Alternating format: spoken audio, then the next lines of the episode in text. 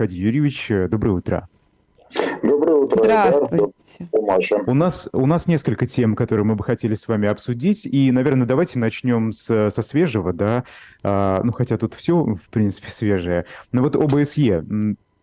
Дело в том, что страны Балтии, министры иностранных дел стран Балтии и Украины будут заседания глав МИДов стран ОБСЕ бойкотировать из-за участия Сергея Лаврова. Завтра уже начнется и два дня будет продолжаться это заседание в столице Северной Македонии.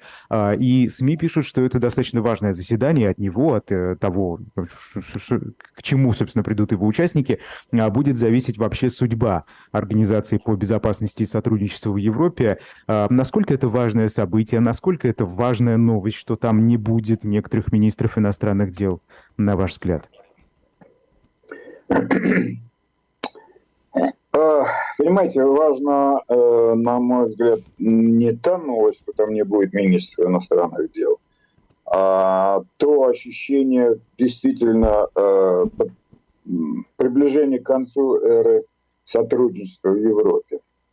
Так она же называется, Организация по безопасности и сотрудничеству. Я просто напомню, что она возникла в тысяча девятьсот семьдесят пятом году.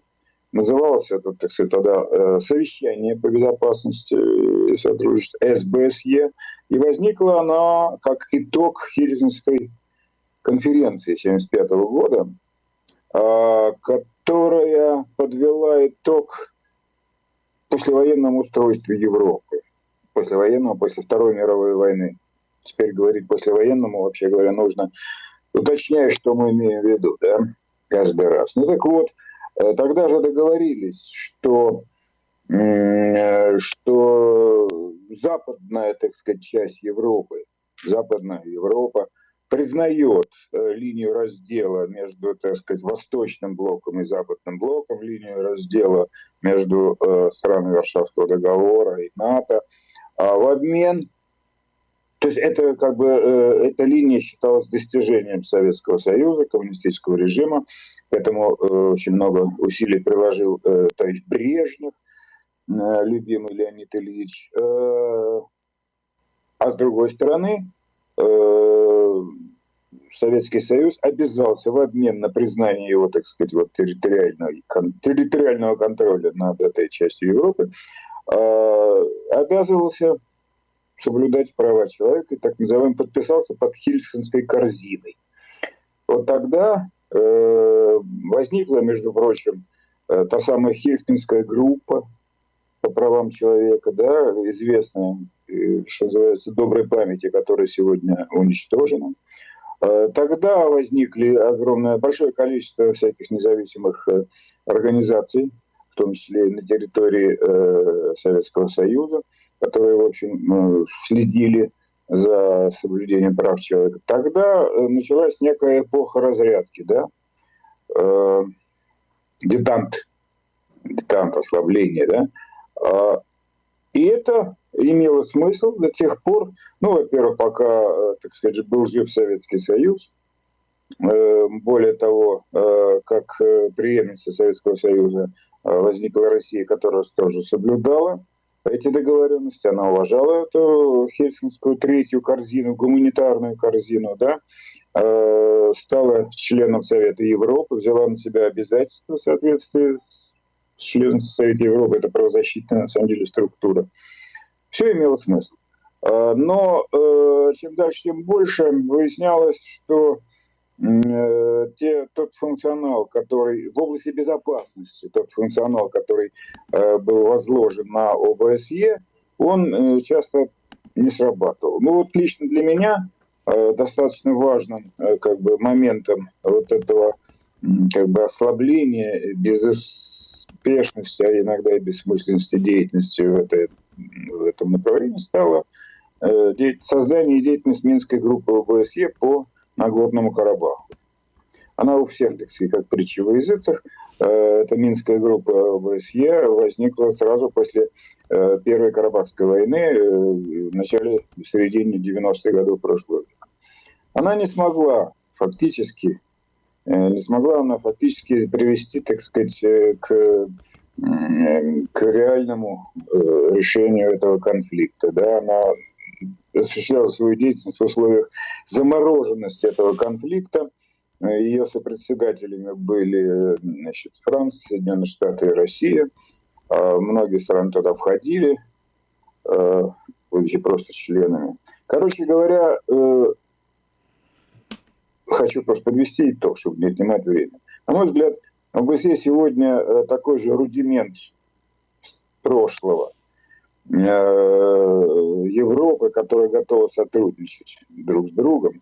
И в первую очередь это, конечно же, следствие э, произошедшего двадцать четвёртого февраля прошлого года, когда Россия пошла своим курсом, и она, так сказать, э, перестала помнить и уважать э, свои обязательства, э, согласно членству ОБСЕ. Э, Европа, э, конечно, э, делала, э, в общем, часть ответственности лежит и на ней.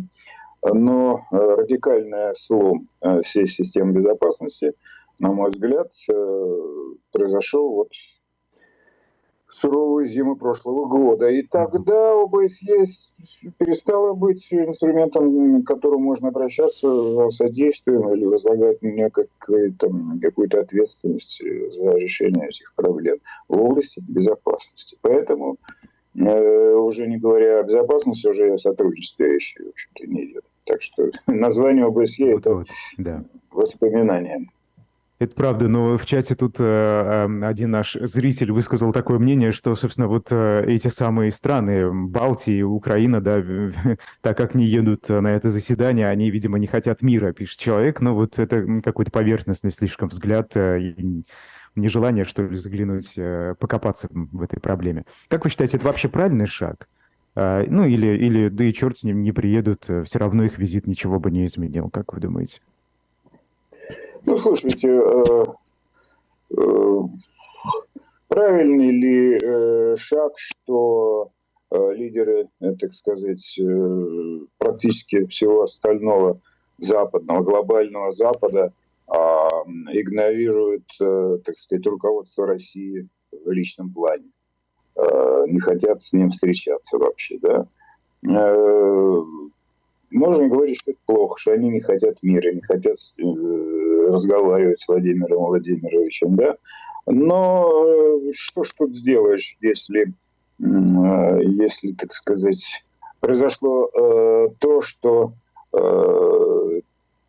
мы превратили не часть мира с нами не согласны, в так называемые недружественные государства, которые якобы навязывают нам чуждое мировоззрение, а мы хотим остаться сами по себе. Для этого стоит только посмотреть богатое мыслями и содержанием выступления вчера президента Российской Федерации на Всемирном Русском Народном Соборе, чтобы понимать, чтобы понимать, так сказать, те рамки новой идеологии, которая станет базисным э, таким камнем э, вот этой э, строящейся России. Да? Э, об этом можно поговорить, но в любом случае с такой Россией вряд ли кто-то хочет сотрудничать, и ее э, чем дальше, тем больше начинает бояться. А уж точно боятся ее страны Балтии. У них, конечно, есть свои комплексы. Они, э, так сказать, боятся иногда, может быть, чрезмерно, так сказать, опасности, агрессии российской, да, но я могу понять людей, которые там живут, у них очень печальный опыт сотрудничества с бывшей советской метрополией за годы, начиная с тысячи, как минимум тысяча девятьсот сорокового года, да. Угу. Вот, так что, ну, слушайте, я когда-то встречался, когда делал там свою книгу лет семь назад, почему распался Советский Союз, у меня была долгая встреча с бывшим президентом Эстонии Арнольдом Рюйтелем, да? Почтенный, так сказать, такой старик, по-моему, он жив, ему уже где-то девяносто, наверное. Вот он, ну, бывший, разумеется, тоже один из лидеров Советской Эстонии. Он мне рассказывал, что, понимаете, нас так мало, нас полтора миллиона, что каждый эстонец у нас на вес золота. Мы бережем каждого эстонца, мы думаем об этом, да. И каждый раз мы думаем, а не потерпим ли мы убыток в результате вот нового, так сказать, нехорошего отношения, э, всплеска отношений с Великой Россией. Мы очень этого боимся. Вот этот страх там генетический. А, да. у меня я вопрос... предлагаю запустить, Маша, прости, я предлагаю запустить голосование. Просто мы обсуждали тему, правильно ли делают западные политики, да, что они не встречаются, не разговаривают с Владимиром Путиным, ну и с другими российскими э, представителями. Давайте проголосуем на эту тему. Как вы считаете, правильно ли поступают западные политики, э, что не хотят разговаривать э, с Владимиром Путиным, да или нет, правильно или неправильно? Э, да, Маша, пожалуйста. А, ну, еще раз повтори голосование, да, чтобы как-то... Правильно ли поступают западные политики, э, не встречаясь с Владимиром Путиным, не разговаривая с Владимиром Путиным? А, да, нет, голосование уже началось. Пожалуйста, приходите, да, в чате проголосуйте. А, вы сказали про этот самый собор, Аркадий Юрьевич, там несколько раз прозвучал из уст Владимира Путина, по-моему, впервые использованный термин «национально-освободительная война». Это, собственно, про что и зачем? Ой, Маша, вступаем мы с вами на скользкую льдину. А я тоже э, не знаю, что имеется в виду. Я вот выписал себе, так сказать, ряд... что называется, реперных тезисов, вчера сказанных национальным лидером. Да, это наша битва за справедливость, суверенность, за справедливость и суверенитет, носит национально-освободительный характер. Значит, от кого мы освобождаемся? Да? От кого мы освобождаемся? Я думаю, что на лидер э, вернулся к никогда не так, исчезающему из его, так сказать, взглядов, его мировоззрения, тех базисных посылок, которые он зазубрил в молодости. Да? Уча, так сказать, догмы марксизма, ленинизма, диалектики. Да? Мы с ним, в общем, в одни и те же годы учились, я даже пораньше начал все это учить.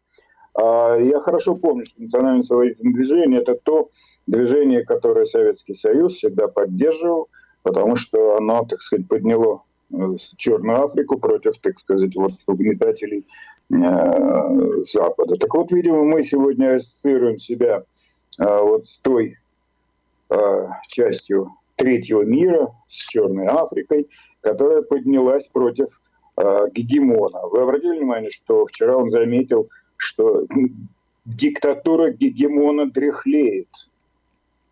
Фраза у него была вчера. Это имелось, я так понимаю, по контексту, имелись в виду Соединенные Штаты. Да? А, вот. И, ну, наверное, нужно освобождаться от влияния Запада, в конце концов. Потому что он вчера вообще сказал замечательные вещи, которые меня просто вернули э, в далекую юность, э, которую я, так сказать, который я потреблял, воспоминания наших там отцов о том, что происходило совсем недавно. Он всегда вчера вспомнил э, о лженауках. Mm. Да, на Западе гуманитарные науки выбрасываются из программ и заменяются гендерными лженауками. Mm-hmm. Я внимательно следил за речью его, и он, э, у него в тексте на суфлере, он же вчера в суфлерах все читал, он не был, так сказать, в очном порядке на встрече с русскими людьми. Он читал, заменяется гендерными науками, а потом добавил по существу лженауками, так сказать, от себя. Да? Вы помните, или должны помнить, что такое лженаука. Это генетика, например, которую затюкали, и с тех пор, так сказать, советская генетика всегда отставала. И вряд ли она успела, так сказать, догнать. Да? Мы помним приблизительно то же самое с развитием кибернетики. Я просто это лично в своем опыте знаю, потому что, в общем, имел какое-то отношение в юности к занятиям этими дисциплинами. Да? Так что вот куда мы возвращаемся, по-моему, достаточно хорошо, ясно. Да? Но зато мы защищаем свободный народ, наша армия защищает свободный народ, единственный источник власти, сказал наш национальный э, лидер. И еще мне очень понравилось. Нам предстоит решить задачи, решать задачи по обустройству огромных пространств от Тихого океана до Балтии, Черного моря. Слушайте, мы что, только сейчас начинаем это решать? Уже только Россия с четвертый десяток лет. А уж что, сколько было до этого в Советском Союзе, мы что, до этого не решали это? Мы начинаем, нам предстоит решать. Это, как вам сказать, как-то мне даже странно это все слышать. Я, наверное, просто плохо понимаю мышление, мышление э, политиков, э, если они только сейчас про это э, как бы отдельно начинают задумываться, да. Не, ну сначала мы должны расширить территорию, это понятно, а потом мы должны их обустраивать, наверное. А, вы ну, знаете, меня да, да, здесь, да. я не могу еще не обратить внимание все-таки в этом а, словосочетании, с которого начала национально-освободительная война, на слово «национальная». Вот эти все попытки заигрывать с каким-то новым русским национализмом, при этом мы слышали... По-моему, на днях, да, от одного из там депутатов по поводу того, что русский народ – это многонациональный народ, и вот надо использовать это, значит, именно это словосочетание «русский народ», но там внутри и татары, и башкиры, прости, айдары, все остальные, и все внутри, потому что мы все дружно великий русский народ. Но насколько это опасная игра, как вам кажется? Настолько. Понятно. Понял. Настолько. Понял. Следующий вопрос, да? Извините. Да, да, да, да, да. Это, mm. э, э, понимаете, они, э, люди, которые сейчас проповедуют такого рода идеологемы, это все же, я вам думаю, это все, так сказать, подкладки, э, соломка подкладывается под будущее э, попытки внести в Конституцию, так сказать, новую идеологию. Да? Так вот, э, нам очень хочется э, быть э, этим проклятым гегемоном, этим mm-hmm. плавильным котлом. Mm-hmm. Там и они те же американцы. Американцы. Приехал американский госсекретарь, американский народ, да? Нам тоже хочется так, потому что у них, так сказать, они же не говорят, что он, так сказать, происхождение, так сказать, латинского там, да, либо, либо значит, африканец, происхождение, да, либо еврей, либо, так сказать, католик. Нет, у них американцы. И вот у них такая получилась великая нация, американцы. Видимо, очень хочется быть таким гегемоном, но пока не получается. Видимо, остается только немного объявить всех русских. Но проблема заключается еще и в том, что, как вы говорите, во времена вашей юности возвращают эти всякие фразы. Проблема в том, и вы говорите, идеология там внести в Конституцию. Но такое ощущение, что идеологии-то нет. Извините за такой банальный абсолютно, как бы, да, вот э, тезис, но ощущение, что это какая-то симуляция. Ты как бы, ну что, национальная особенность. Начинаешь с национальностью разбираться, непонятно. С, освобож... с освободительностью разбираться начинаешь, непонятно. С гегемоном трогаешь их, они пустышки просто, симулякры. И как бы там поэтому идеология-то не складывается. Я... Да нет, но ну я согласен. Я согласен э, с тем, как э, вам это непонятно. Мне, вы думаете, это понятно. Но единственное, я могу сказать, что, что называется, практика критерий истины, вспомню тоже, так сказать, мудрости своей юности, марксистские. Так вот, э, как только будет введено в Конституцию, значит, положение нашей идеологии, э, если ты где-то тяпнешь, э, ляпнешь что-нибудь неосторожное по поводу того, что ты, в общем, не хочешь быть русским, а хочешь продолжаться быть э, удмуртом, то тебя возьмут за шкирку и приговорят, так сказать, как минимум к штрафу за, э, за анти... анти, так сказать, конституционные высказывания. Ну, короче говоря, если раньше были антисоветчики, то теперь э, антирусчики. В общем, короче, вы понимаете, да, что вот mm-hmm. так будет рождаться э, национальная идеология от противного. Mm-hmm. А как это ляжет э, на те же, например, Кавказские республики, э, отношение которых э, к федеральному центру, я имею в виду жителей, да, ну, неоднозначное, так скажем? Или там все спокойно и без, без каких-то эксцессов пройдет? Ну, нет, ну, вы меня, так сказать, провоцируете без каких-то эксцессов, Айдар. Мы эксцессы совсем недавно видели, и э, надеемся, что в таком виде они больше не повторятся, но эти эксцессы уже разошлись по всему миру в качестве мемов. Да, видели замечательный мем «Мама, где ты меня нашла?» Он говорит, в турбине. Угу. Да, вот, вот, вот такого рода, значит, картинки, они... Стали, стали, я бы сказал, вехами в историческом нашем само, самопознании нашего народа, большого народа.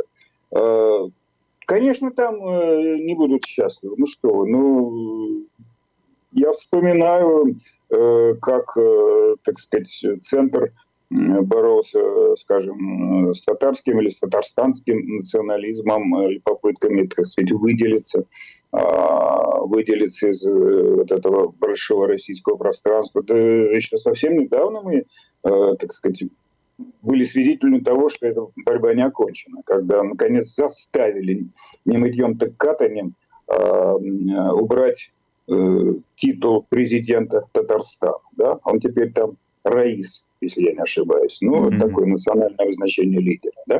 То есть президент действительно, у нас... много лет прошло с тех пор, как Рамзан Кадыров к этому призвал. Mm-hmm. Да, у нас президент один. Президент у нас один.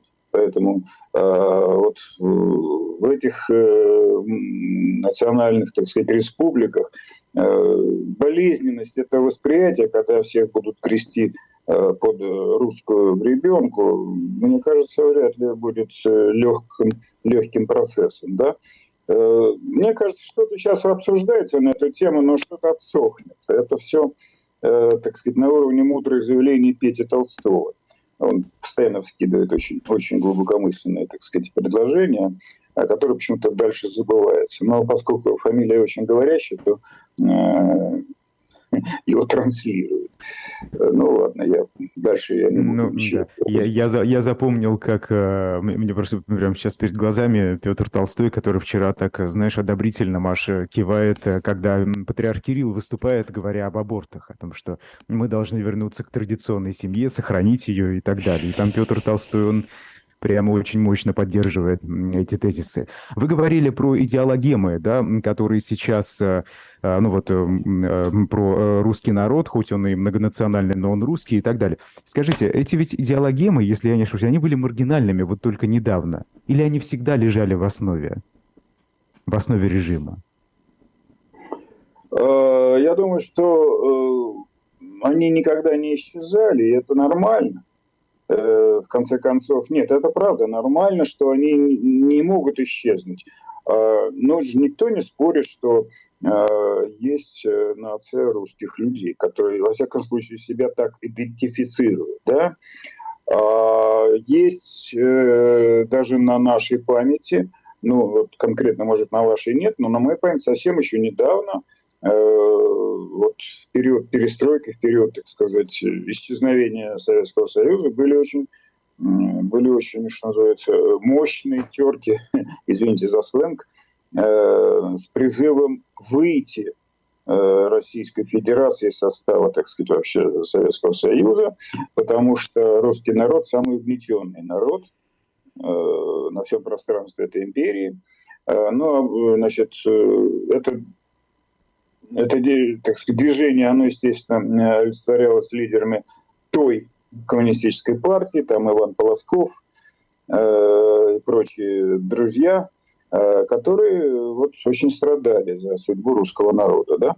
И это тогда, в общем, фактически, да, ну, естественно, тогда возникло вот это различные изводы э, русского национализма, где-то более радикальные, где-то менее радикальные. Но эта тема есть, и она нормальная. Это правда, что она э, не то, что должна, не может не существовать, естественно. Да?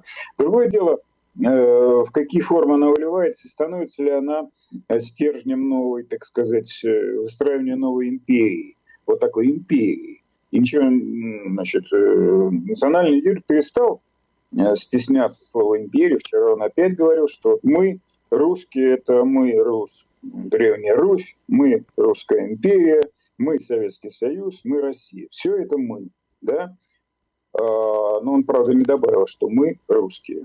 Но это все как бы подразумевается. Уже сказано было, что, по-моему, ну, я не хочу называть имени, по-моему, я просто боюсь ошибиться, что нечего говорить «мы, россияне». Что это за выдуманное слово «россияне»?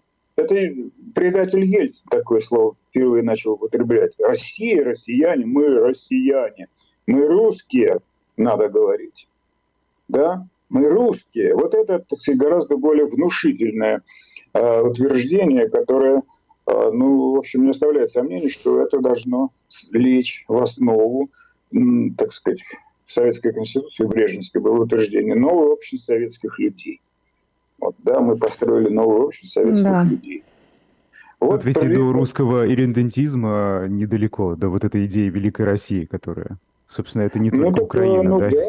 Ну, в общем, как-то так, да. Ну, понимаете, тут эм, очень многие, на мой взгляд, мне еще казавшиеся там еще пять лет назад разумные люди, с которыми я э, как бы имел общий интерес и сотрудничал, вдруг, вдруг после двадцать четвёртого февраля, а до этого были очень, так сказать, выразительными э, такого, я бы сказал, интеллектуального свойства людьми, которые понимали, как устроен мир, они вдруг стали говорить о необходимости в нашей стране идеологии.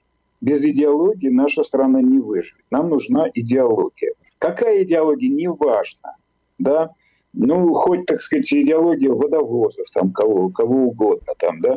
Но идеология. Это должна быть, так сказать, скрепой важнейшей. Тогда нам устоять. Если нет... то ничего не получится. Люди во что-то должны верить. А нет, он, может быть, не договаривал, но я имею в виду очень конкретного человека, не буду называть его имени. А, он, а если нет, то тогда у нас ничего не получится, все разъедутся кто куда. Ну, подразумевалось так, заставят. Заставят, а... да? Если позволите, я подведу итог голосования. Айдар, у нас тут еще Запад выступает правильно, что игнорирует Путина. А, да, нет, такие мы предложили варианты ответов. шестьдесят шесть процентов поддерживают такую конструкцию. Да, Запад поступает правильно, что игнорирует Путина. Нет, так считают тридцать четыре процента из тех, кто успел проголосовать.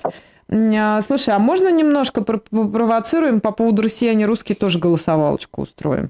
Вы не против, коллеги? Я сейчас Айдара ну, спрашиваю. Да. Саш, можно, пожалуйста, какое утверждение вам ближе? Первый вариант – мы русские, второй вариант – мы россияне, а третий вариант – другое. Давай не будем над людьми издеваться, оставим третий вариант.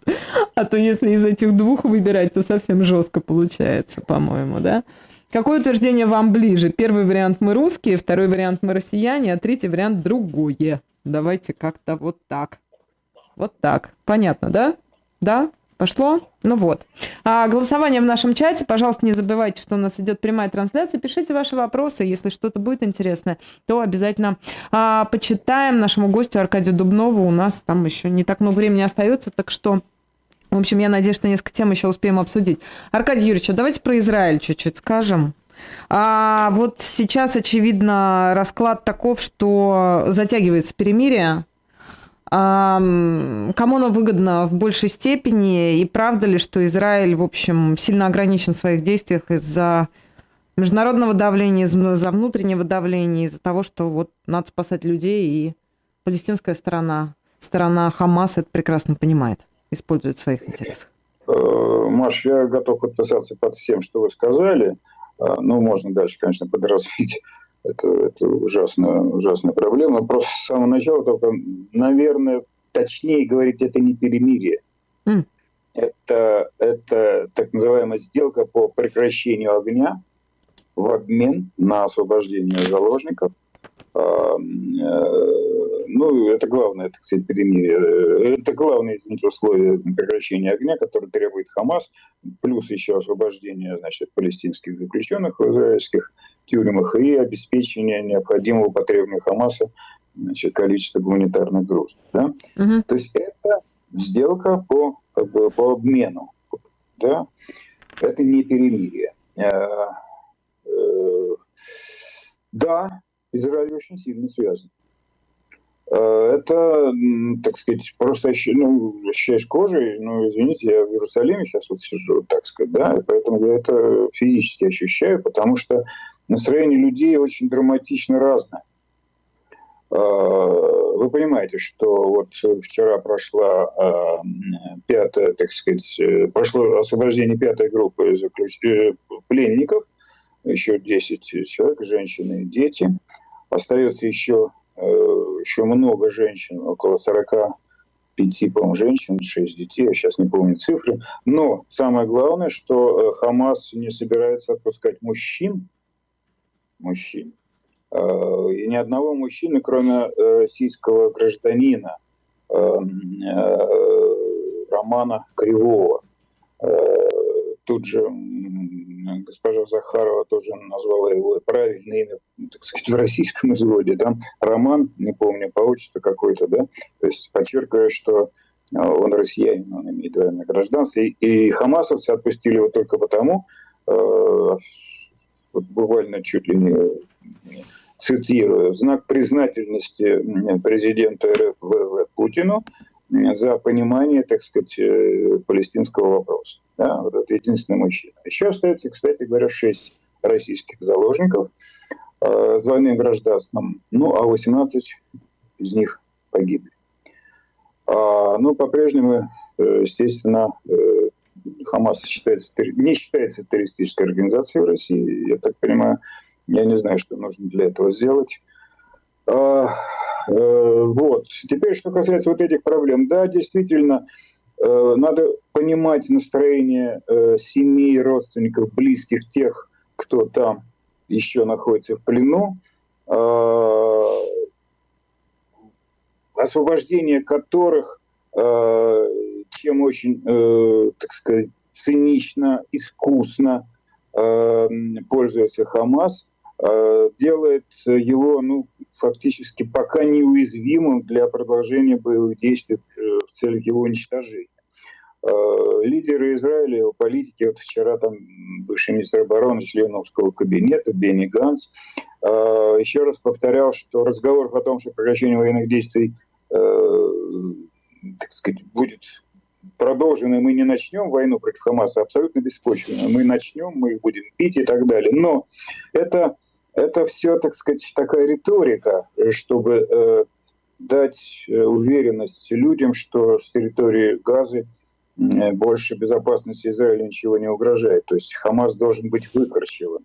Но как сейчас его выкорчевать, если он торгует этими заложниками, вот, так сказать, маленькими порциями их выпуская, обставляет это своими условиями и растягивая вот оставшееся количество э, заложников, вот это сто семьдесят, по-моему, человек, сто семьдесят один на вчерашний день, растягивают по десять человек, скажем, в день. Даже если это так будет, даже если с учетом мужчин, то это еще э, как минимум, значит, полмесяца. За это время Хамас, что называется, практически перестанет как бы чувствуют себя на грани исчезновения, поражения и так далее. Уже даже американцы э, заявили о том, что они прекратили полеты своих беспилотников на территории Газы, э, выполняя требования э, Хамаса, потому что иначе, так сказать, сверху будет видно все перемещения, где находятся заложники, как перевооружается Хамас и так далее. Насколько цинично э, делает это Хамас, свидетельствует вот это обстоятельство. Там, ну, у него находится два гражданина, два израильтянина с американским вторым гражданством. Они оттягивают выдачу, так сказать, этих двух заложников, используя это как ресурс давления на американцев, которые, в свою очередь, должны давить на Израиль, чтобы заставить его, что называется, отказаться от продолжения военных действий. Да? Завтра вот в Израиль прилетает госсекретарь Блинкен Соединенных Штатов, потом он поедет э, к Абу-Мазану, так сказать, в палестинской автономии. Вот эта серия как раз, что называется, выкручивания рук э, будет продолжаться. И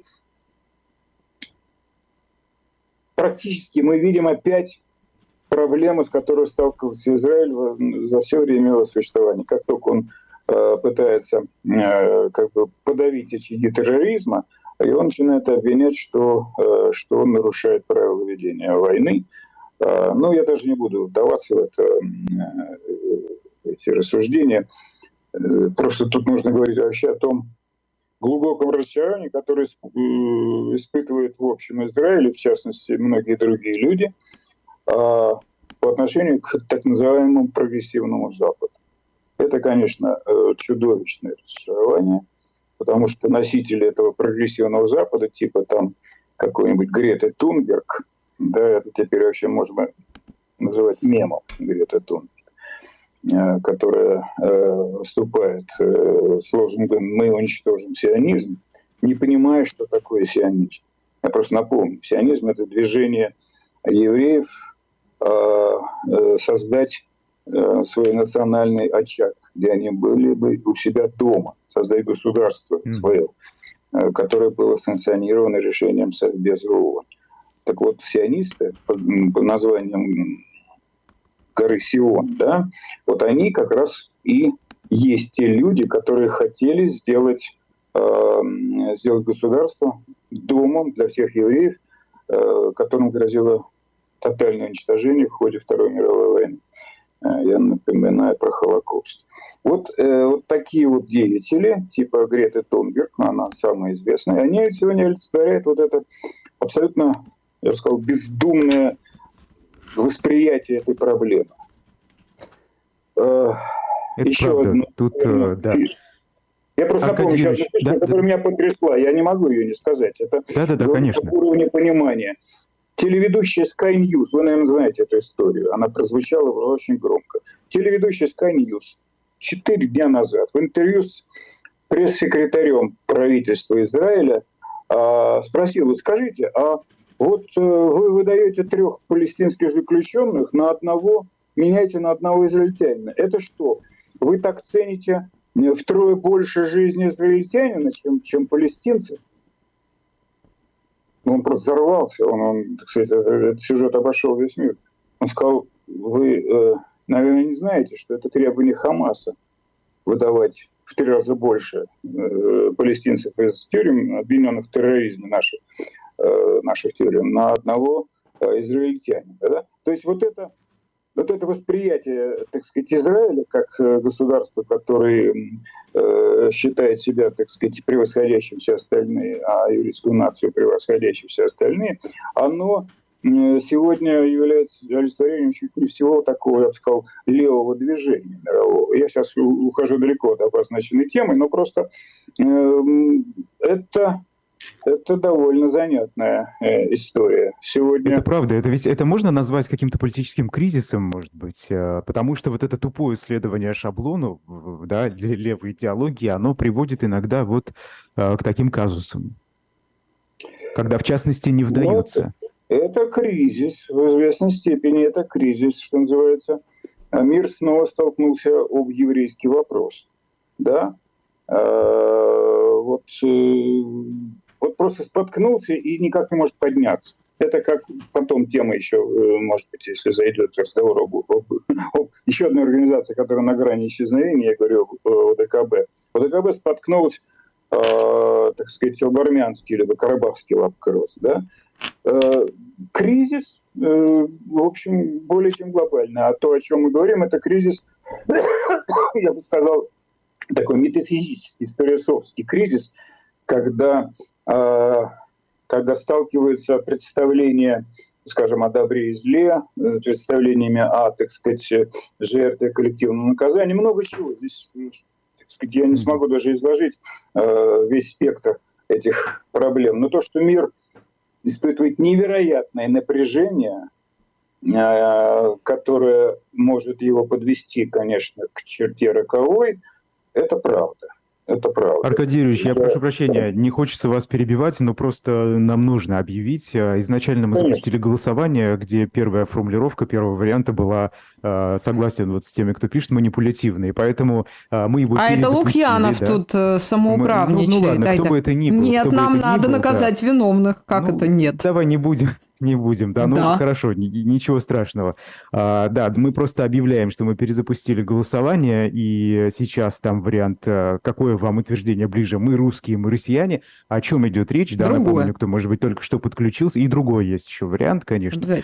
А, имеется в виду, да, вот как вам, наверное, что вам ближе, какая там формулировка, да, а, вы называете себя русскими, да, может быть, вы и не русские, но вот русский вы как человек, который живет в России, да, собственно, вот вы чувствуете себя...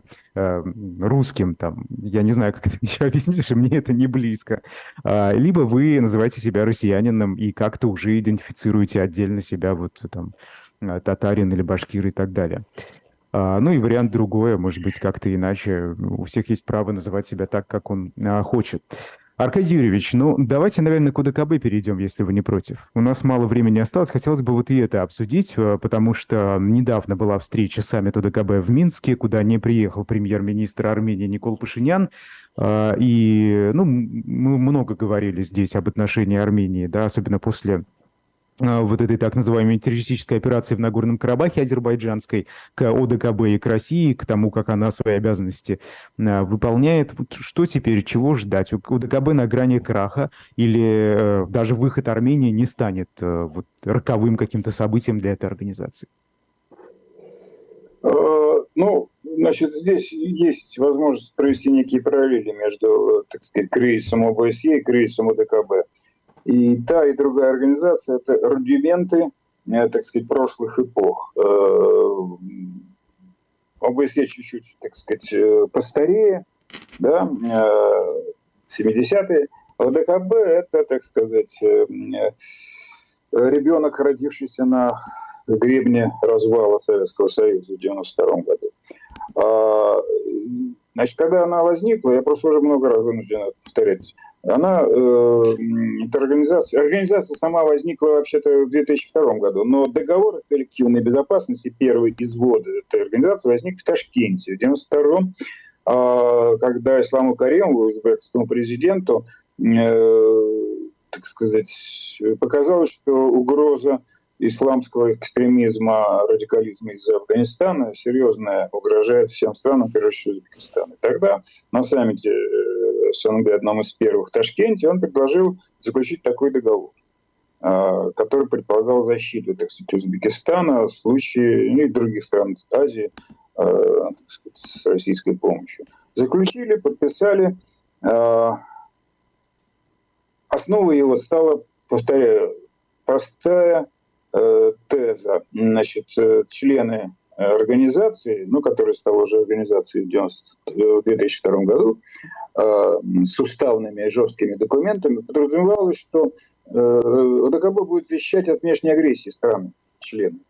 Но э, этот, эта угроза так ни разу, в общем, фактически э, и не возникла. То есть этот функционал оказался Не, не использован, кроме одного случая, кроме войны Армения с, с, с Азербайджаном. Да? И вот здесь он не сработал, потому что изначально э, отцы-основатели, в общем, не, как бы не смогли спрогнозировать, что самые главные проблемы этого постсоветского пространства не снаружи, а внутри стран-членов. Что между самими членами организации может возникнуть, так сказать, конфликты из-за границ, из-за земли, из-за воды, да, из-за залежев ископаемых и так далее. Самым, так сказать, выразительным вот, были конфликты, были вот, в Центральной Азии конфликты между там, Киргизией и Таджикистаном. ОДКБ не смогла решить эту проблему, потому что, во-первых, у нее не было, так сказать, мандата на внутренние разборки между странами. А во-вторых, сами страны не хотели, чтобы туда входили, ну, там, как бы они называли это иногда люди, чтобы туда не входили русские. Ну, потому что за ОДКБ всегда просматривалась, в первую очередь, Москва, Россия, да? А, потому что если туда войдут русские, то, как справедливо заметил один из бывших руководитель ОДКБ, начнется жуткая резня. Он был прав. Вот. Ну и была еще, конечно, история с январем двадцать второго года в Казахстане, так называемый кровавый кантар, когда две недели пребывания ОДКБ в Казахстане, конечно, так сказать, погасили попытку переворота кровавого достаточно в Казахстане. Но это тоже, в общем-то, была, так сказать, я бы сказал, такая неконвенциональная э, попытка ОДКБ э, вмешаться, потому что, э, в общем, нужно было выдать, чтобы иметь легитимным объяснение вмешательства, нужно было выдумать, что есть агрессия снаружи. Но тогда стало тиражироваться тирада там, про двадцать тысяч боевиков из-за из-за границы каких-то. Да? В общем, выяснилось, что в общем, это немножко выдумано было, но дело было сделано, слава богу, э- мятеж был погашен. Так вот сейчас Армения демонстрирует, что раз э- ОДКБ не отвечает своим обязательствам по защите, обеспечению безопасности Армении, то, в общем, ну что же делать? Ну, нам не интересно все, что там обсуждается. Мы даже отказываемся от подписания документов оказания им помощи Армении. Нам такая помощь, типа, которую вы нам предлагаете, она нам совершенно не нужна. Нам нужна другая, реальная помощь. И вот это уже больше года тянется. И когда господин Лукашенко на этом саммите в Минске сказал, что нечего, так сказать, делать э, эти самые эскапады или что там, демарши. Провокационные. Приезжайте, да, приезжайте, поговорим все за столом. Армяне говорят, о чем? Мы уже, не, уже второй год как пытаемся говорить за столом, ничего не получается, бессмысленно, не о чем нам говорить. Ну а что дальше? А дальше, ну если уже сэкономить время, э, то Армения, я бы сказал, более или менее, но целеустремленно движется к утверждению своего, я бы сказал, такого внеблокового статуса. Я бы сказал, де-факто пока, не де-юре. То есть она не заявляет пока сегодня о выходе из о дэ ка бэ, потому что это довольно тяжелая э, процедура. Ну, во-первых, она беспрецедентная. Нет, есть прецедент. Узбекистан. Узбекистан. Каримов туда входил и выходил, но он не подписывал документы полностью. Поэтому считать, что он входил, несколько, несколько не, не, неправильно, да? А здесь полноправный член. Так вот, Армения приблизительно дает такой месседж в Москве. Друзья, значит, мы вот так вот себя ведем. Мы не собираемся выходить из о дэ ка бэ. Если вас такая ситуация не устраивает, давайте сделайте сами что-то. Ну, начинайте что-то делать, инициировать наш, наш выход. Мы, так сказать, будем это все рассматривать. Да? А про внеблоковый статус понятно. Это то, о чем говорят в Армении почти открыто. Мы ищем возможности обеспечить свою безопасность, не вступая ни в какие блоки, но рассчитывая на некие гарантии безопасности, ну, теперь сегодня со стороны западных партнеров. Да? И они такие гарантии себе вроде бы находят, пока на, скорее, риторическом уровне, скромно на военном уровне, там Франция э, что-то, так сказать, обещает или уже поставляет. Но это не решающие факторы. И, но зато они раздражают, скажем, Азербайджан. Mm-hmm. Короче, э, я не думаю, что о дэ ка бэ, э, э, если Армения выйдет, останется вообще кому-то э, важной. Да, mm-hmm. это, это правда. Но с другой стороны, она станет гораздо более сплоченной. Потому что изначально было понятно, что конфликт с Азербайджаном, Армения в этом конфликте не может рассчитывать на солидарность других стран о дэ ка бэ, в первую очередь стран Центральной Азии, которые ей чужды по, так сказать, по этническим характеристикам, по конфессиональным. И это было заметно в ходе сорокачетырёхдневной войны, когда часть этих стран чуть ли не официально, так сказать, поддерживали Азербайджан в войне с Арменией. Да? Ну и что в этой ситуации? Изначально вот, в общем, обречено было на, на такую, я бы сказал, импотентность по отношению к решению таких проблем. Ну вот, Армению сейчас приглашают в декабре в Питер. Это будет, ну, какая-нибудь предпоследняя попытка договориться, потому что Армения должна стать, взять, так сказать, эстафетную палочку России в качестве председателя Евразес, и от этого отказаться, ну, в общем, достаточно бессмысленно, если не, не, не вредно. Это было бы выстрелом в ногу, потому что очень многое зависит сегодня от сотрудничества, конечно, в первую очередь с Россией экономического. Но что делает Россия в ответ пока на эти телодвижения? Она поступает методом Онищенко. Был такой Геннадий Онищенко, если вы помните, да? Она, как сообщают армянские источники, она закрыла въезд в Россию большое количество грузовиков с армянской сельхозпродукцией. Mm-hmm. Да, уже... Никогда, сказать, никогда раньше, и вот опять это называется, да? Да, да, да, да, да, совершенно верно, да. А дальше тут пошли, так сказать, слухи, что отменят авиасообщение прямое между Москвой mm-hmm. и Ереваном. Это mm-hmm. тоже, так сказать, может быть и какой-то такой, mm-hmm. такой ответный... Ну да, в общем, все, все знакомое. Короче, выкручивание рук таким mm-hmm. неформальным. Вы, вы думаете, вы от нас освободитесь? Нет, вы от нас не освободитесь, говорят в Москве. Да? Вот такая, такая история пока приключена. Спасибо огромное. Аркадий Дубнов, политолог, был с нами на связи. Спасибо большое, Аркадий Юрьевич, что подключились к утреннему развороту. А мы продолжаем эфир.